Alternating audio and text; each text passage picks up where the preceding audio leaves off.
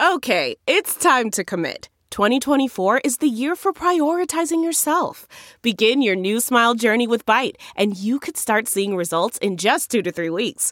Just order your at home impression kit today for only $14.95 at Byte.com. Byte Clear aligners are doctor directed and delivered to your door. Treatment costs thousands less than braces. Plus, they offer financing options, accept eligible insurance, and you can pay with your HSA FSA. Get 80% off your impression kit when you use code WONDERY at Byte.com. That's B-Y-T-E dot com. Start your confidence journey today with Byte. This episode is brought to you by Philo. Do you love TV? Do you love saving money? Then Philo is your solution. Philo has shows, movies, and live TV for just $25 a month. You can even try it for free with their seven day free trial. No contracts, no commitments, no hassles, just a better way to watch TV. Never miss a minute of shows like the hit docuseries Where is Wendy Williams or classics such as Friends. If you can't get enough TV, then there's no better way to watch. Philo has more than 70 channels like BET, MTV, and AMC. And the best part, you can try it yourself with their seven-day free trial. Sign up today at philo.tv slash poppods. That's p-h-i-l-o dot tv slash p-o-p-p-o-d-s to get 50% off your first month. Hi, I'm Mark Strigl, host and producer of this show since 2005. On this episode, we're going to talk some rock, some metal, and anything else we feel like.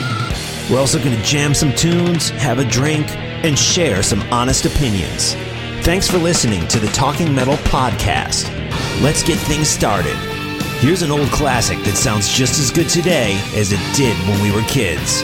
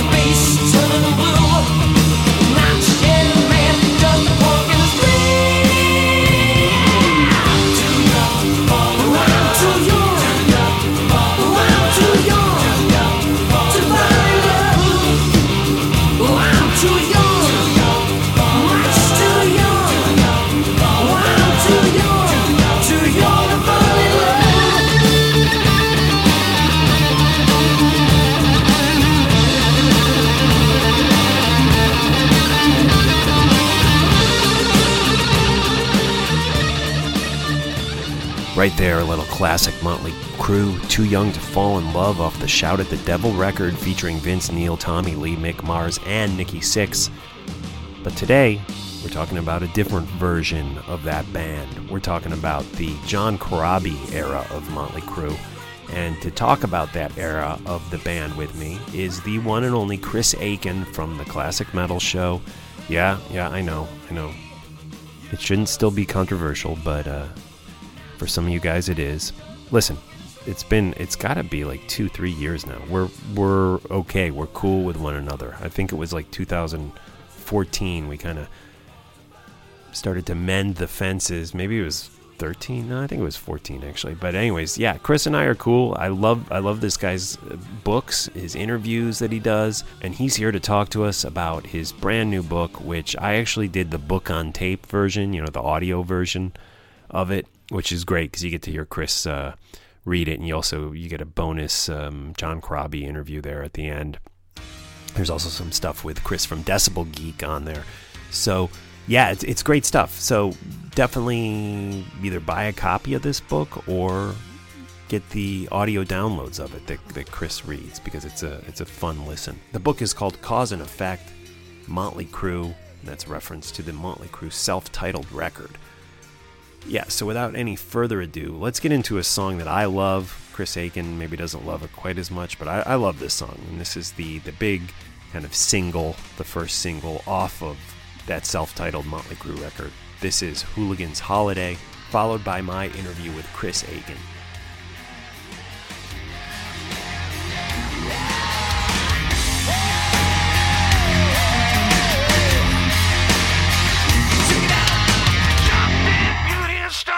Akin. storm lines of hell on a Red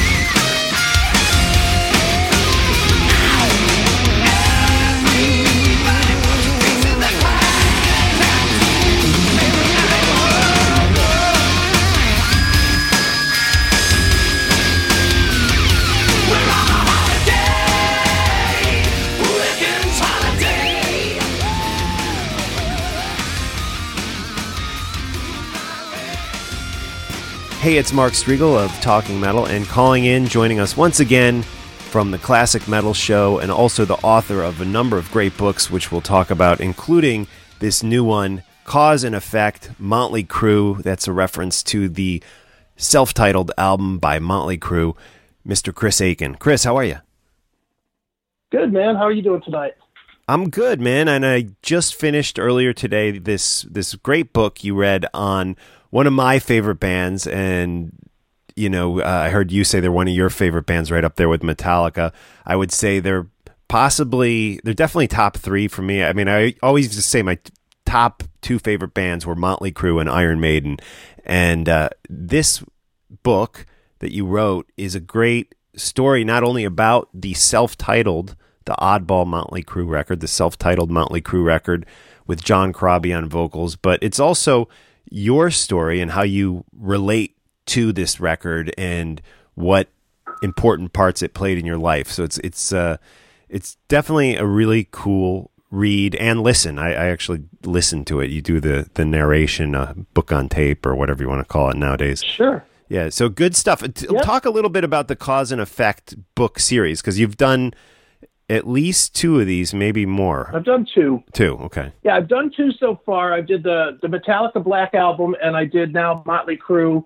Um, I'm gonna. There's probably there's at least seven of them that I'm gonna write in total. Um, awesome. The next one is gonna be Judas, Judas Priest Turbo.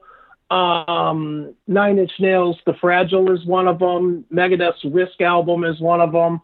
Um, there's quite a few of them. What, what I'm trying to do is you know, everybody writes about the best album that a person did or that a person or a band did, or, you know, they, they, to me, they take easier topics. And I didn't want to write just about, oh, this was a great album and this launched this band and, you know, then they played this festival and they hit their stride. What I want to do is tackle releases that changed something about an artist, whether it was changed how their fan base related to them or changed how, you know, music adapted. Like I'll, I'll use the Black Album book as an example.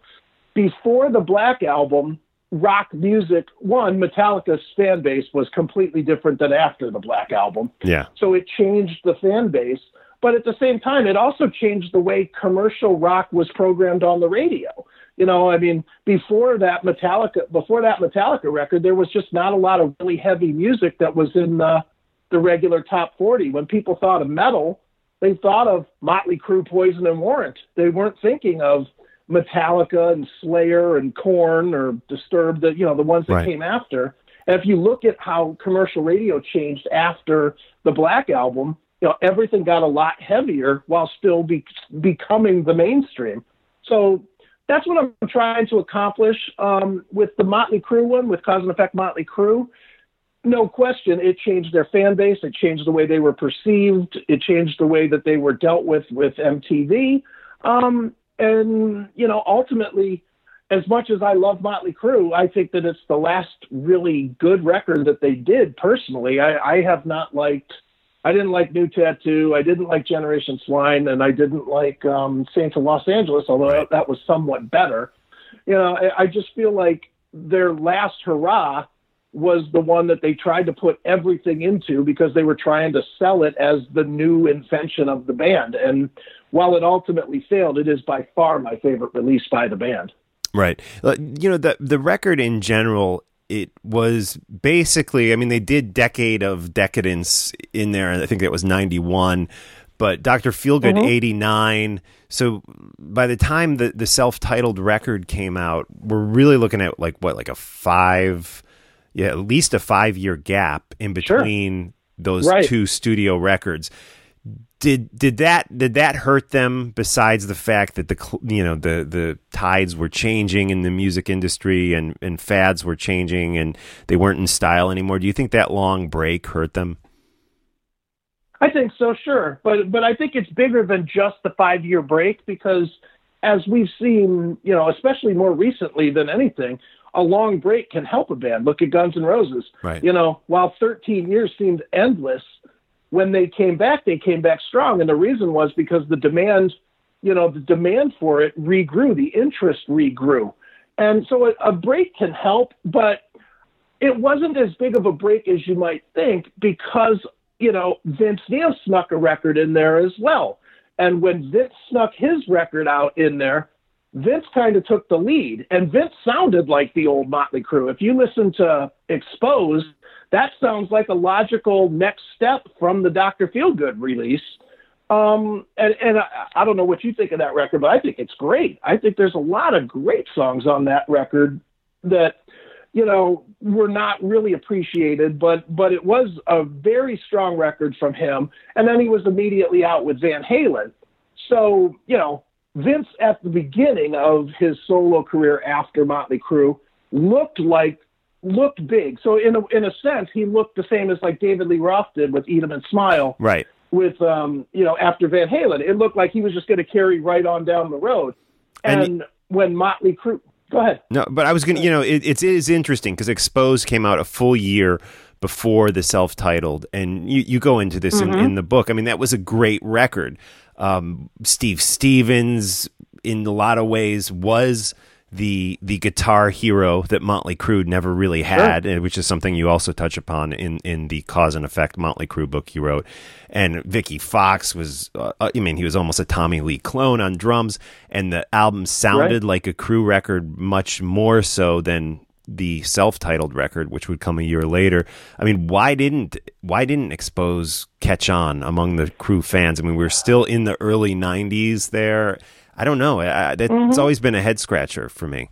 it, me too, and and it is strange that it didn't catch on because the songs were good. I honestly, the only thing I could think of is that they didn't release the right singles. I mean, I, I thought Sister of Pain was a good single, but um, you know, I, I thought that they should have released like The Edge. You know, that was a that was a really stronger song, and they went with um, what did they go with? Have Your Cake and Eat It Too, or right. something, which was not the strongest song on the release for the second single. And you know, just, just like any band, whenever there's a division, there's half of the people that just don't want to support it. Right. And I think that that is what happened. Is Nikki Sixx, like him or hate him, he is a polarizing presence. And mm-hmm. when you're trying to do a record when you're associated with that guy and all of a sudden you're not and you're both talking smack about each other, you know, there's going to be a, a group of people that don't jump on board.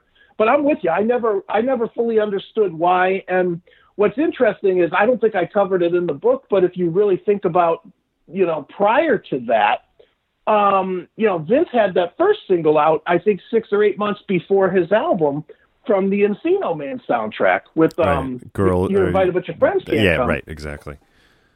Yeah, so I mean, Vince had a clear edge, and he had the edge at the right timing. Even you know, I mean, it would, it would have been about three years from Doctor Feelgood, and he was on the charts again. So I don't fully understand why it didn't take up. I loved it. I went and saw him.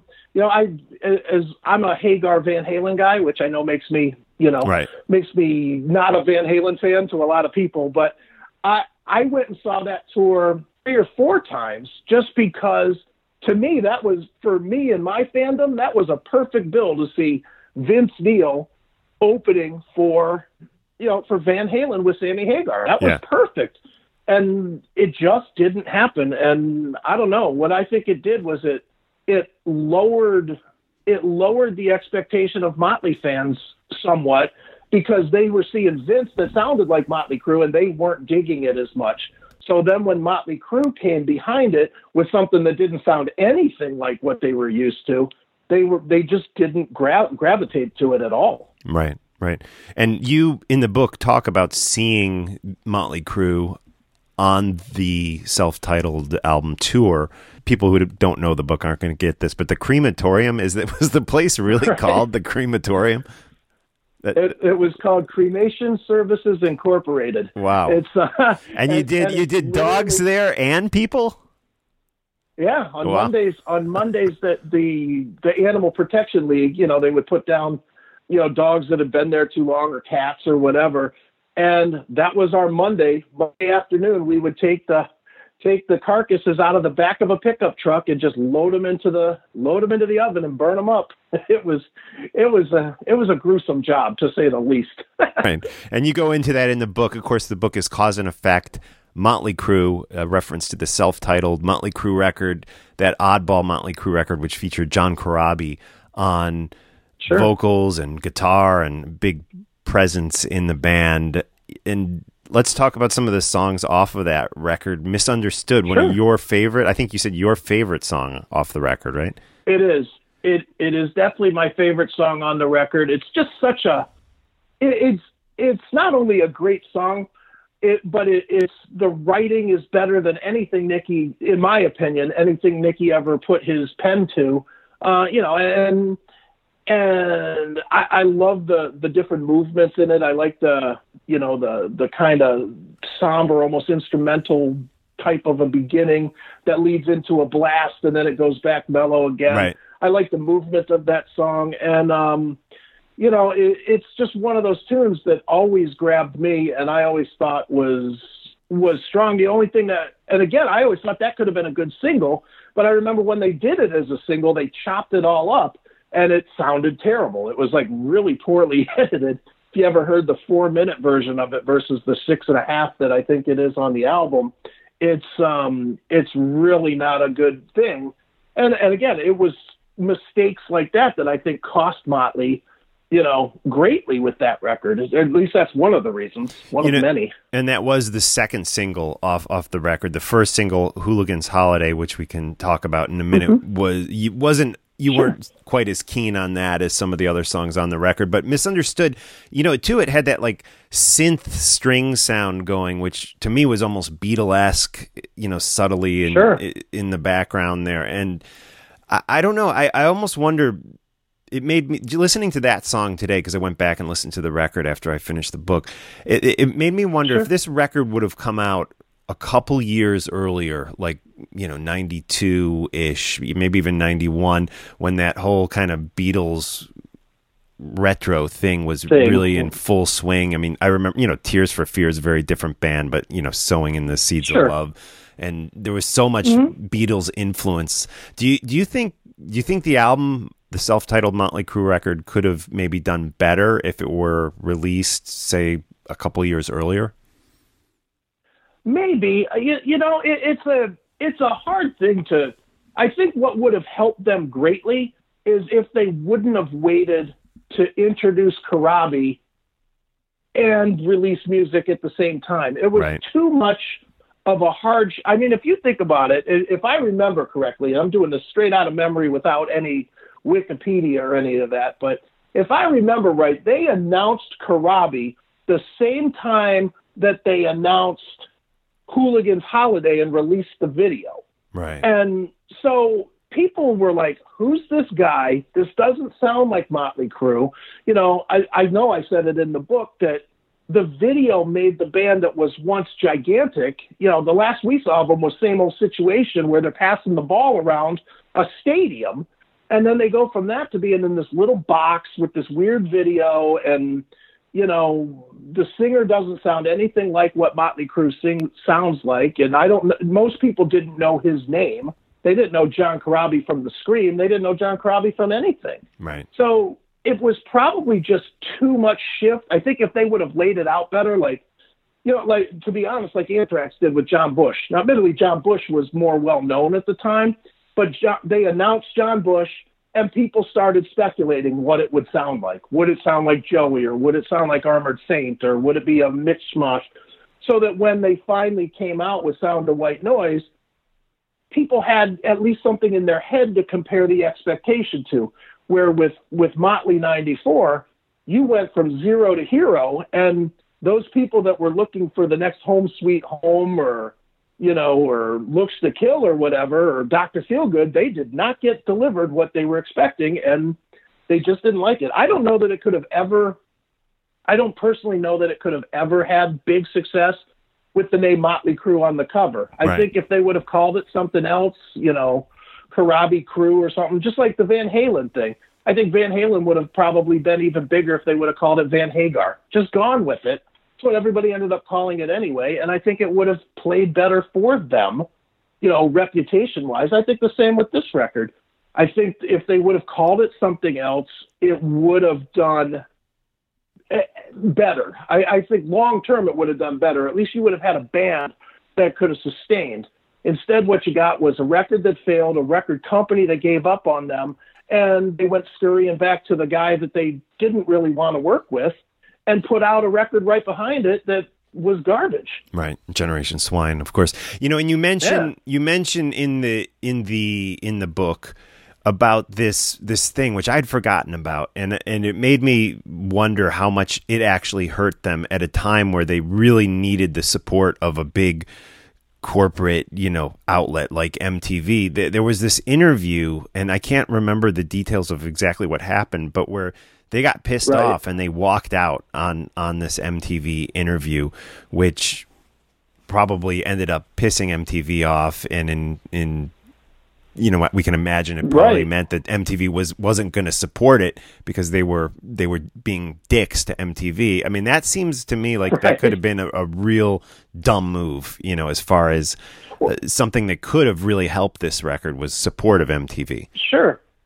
Oh, I think so too because I I I fully believe that whatever my whatever MTV got behind if you remember and I know you remember this obviously, but if people remember if MTV was backing it, it was platinum. Right. Just that was a rule from from the time that you know, I mean, bad bands at the beginning of of the MTV era. Flock of Seagulls. Flock of Seagulls. I know some people like them. I like I Ran as much as the next guy does. Yeah. Flock of Seagulls overall was a bad band. Right. I and couldn't tell you one other song. Album off, yeah. Well, no, no one can. Or Men Without Hats. That's right. another bad band with one song. And those albums were at least gold selling because MTV was was pushing it. You know, if if MTV hadn't gotten behind Smells Like Teen Spirit, I doubt that we would know Nirvana. You know, we yeah. I, I just don't think we would have. The radio would radio was constantly following MTV's lead almost from the day that well, from the day that Michael Jackson put Thriller out there when Michael Jackson did Thriller and it was an MTV smash before it was a radio smash, that was it. Radio followed their cue. And for Motley, for for Nikki, and it was a Nikki thing if I remember right. It was Nikki Nikki got pissed off that he was the some inner some about if I remember right, it was something about them being lumped in with poison. Right. And Nikki okay. has never liked being being compared to poison in any way, shape, or form um, he he said something to the interviewer, and the interviewer went back at him, and he walked off. Wow. And it's funny because I've talked to Corabi about it, and Corabi, if if you ever ask him, he'll tell you he's he's like that's the exact moment my career died wow. because he he said he knew at that moment that it was over because they weren't going to get MTV love after shitting on MTV, and sure enough, they didn't. I mean how many people I don't know. Do, do you even remember the video for Hooligans Hol- or for um for Misunderstood? I you know I watched it recently uh, because I was reading recently. your book and and I vaguely remembered them, you know, sitting on a porch. Like maybe I'd seen it once before in my yeah. life, you know, but no. I mean, Hooligans sure. Holiday, I definitely remember that video, but sure, misunderstood. Because it had a big yeah. push before. Yeah, misunderstood, and I, I didn't even know until like the last three or four months when I was doing some of the, the research on this book.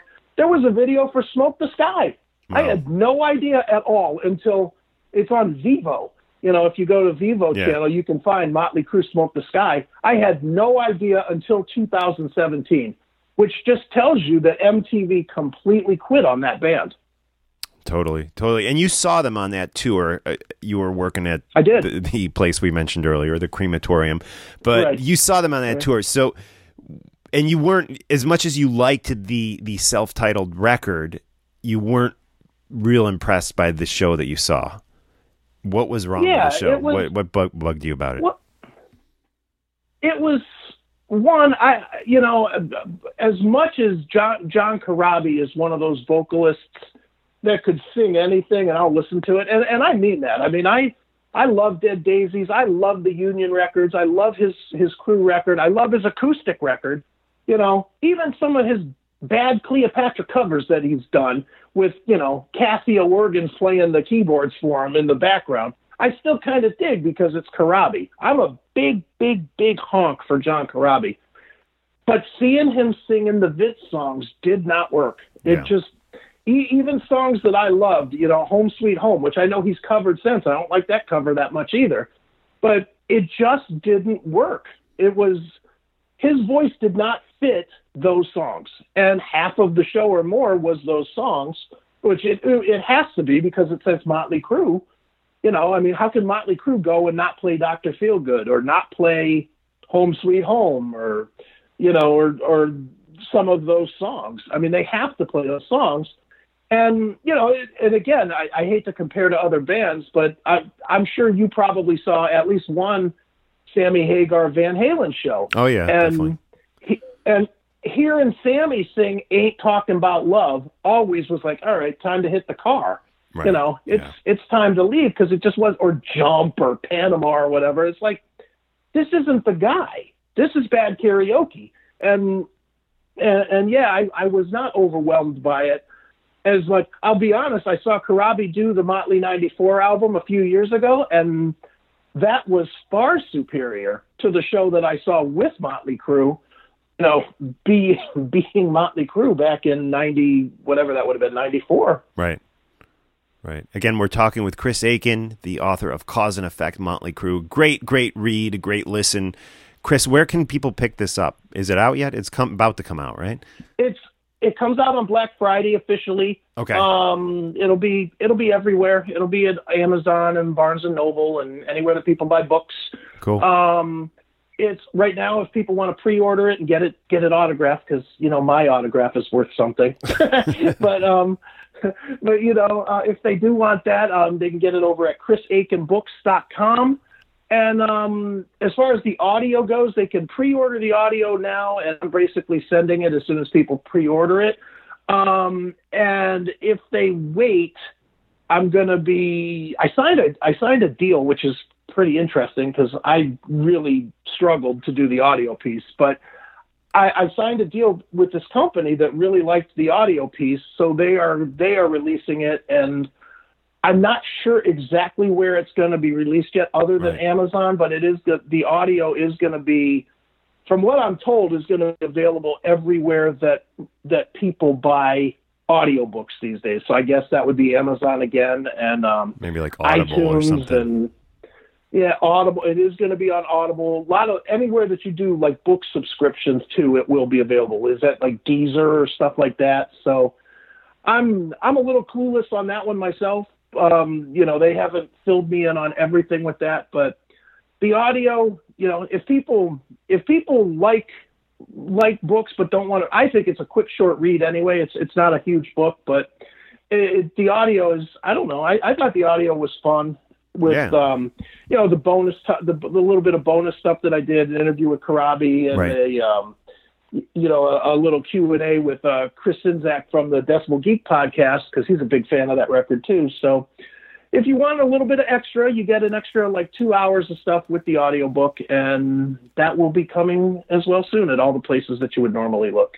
Cool, awesome. And again, cause and effect, Motley Crue. It sounds like there's more cause and effect books coming out. You mentioned what you, the Fragile by Nine Inch Nails. Love that record. That's when when's that coming? Uh, that that is um, probably 19, I would imagine. Um, the next one, the next one is about half written already, which is Judas Priest Turbo. Oh, cool. Um, you know, and as as you're well aware, people either love it or they hate it, and there's really no middle ground on that record at all. It's you know, I had my choice. Judas Priest is probably if, I was listing my bands in order, it would be Pantera, Metallica, Judas Priest. They're like one of my all all time favorites.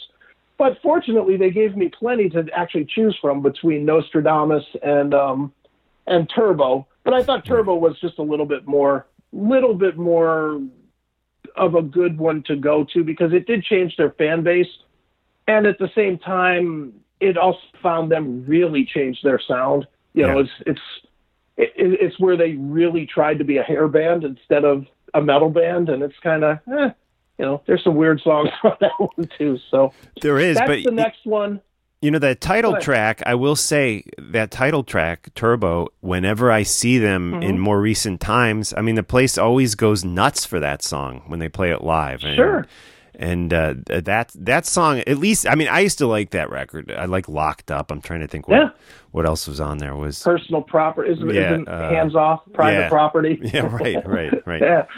yeah cool. Well, I'm looking forward to that. It- it- it- yeah, that'll be a that that'll be a good one. I have I'm I'm loving doing the writing, and I have you know I have a book about my adventures in Korea, which is the next one I hope to get out. That's going to be that's not going to be for the faint of heart. That's a pretty filthy, dirty book. But um, after that one comes the Judas Priest one, and then um, Nine Inch Nails of Fragile is after that. Risk is after that, and quite a few still coming. So plenty, plenty more writing out of out of my head, I guess. Cool. And guys, Chris, of course, is on the Classic Metal Show every Saturday night and on iTunes and all your normal podcasting outlets.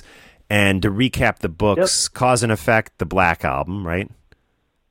Mm-hmm. Yep. Cause and Effect, Motley There's Crue, Cause the self-titled, Correct. uh, Little Mm-hmm. Victories, and They Call Me Chris. Those That's the- it. right, Those are cool. the four. And all on what was the the book website? Akin Akin Books, Chris Akin it's Books. Chris Akin Books. Yep, chrisakinbooks.com.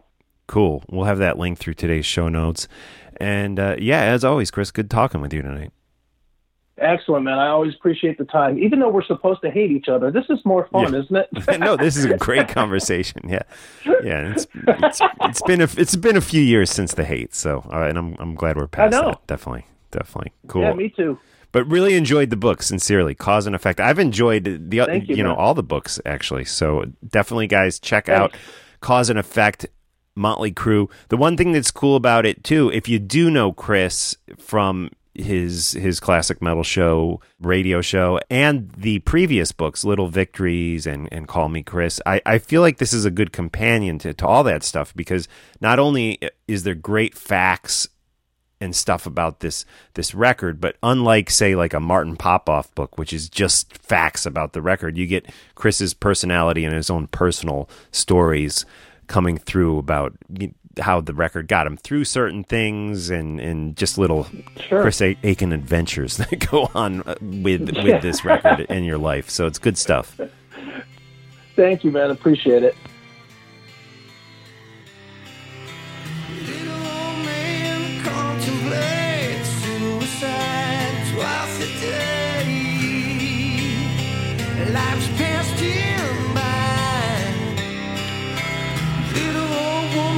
woman in line, left alone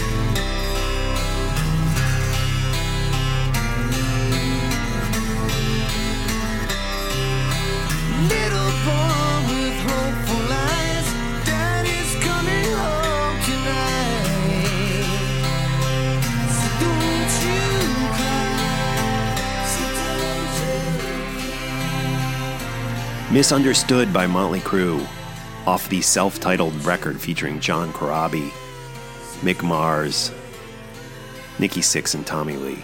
Yeah, so there you go. Big thanks to Chris for joining me. Go purchase his book. We'll have it up in the show notes on uh, on today's uh, on Talking Metal for today's episode. Support what Chris does with his books. He's doing some great stuff. Uh, definitely the the Metallica book I read too. That's that was a great read, and I'm looking forward to future books. Cause and Effect books by by Chris Akin. Chris, thanks for joining us, and thanks to you guys for listening. Please support us. We got the Patreon thing happening now. You can join me there. We got the Amazon links, the PayPal donation. Leave a five star review on iTunes. Uh, follow me on Twitter. Come join me on uh, Facebook and check out our new site, which is coming very soon, talkingrock.net. Um, talkingmetal.com will still be around, but talkingrock.net is a new venture which I'm going to try to make a go of. So I'd love for you to uh, support me there. Follow me on Twitter. It's at Strigl, S T R I G L, or at Talking Metal. All right, guys, I'm on Instagram too and Snapchat. I'm everywhere. Ever, everywhere. You can't get away from me. Anyways, here's some more classic Motley Crue.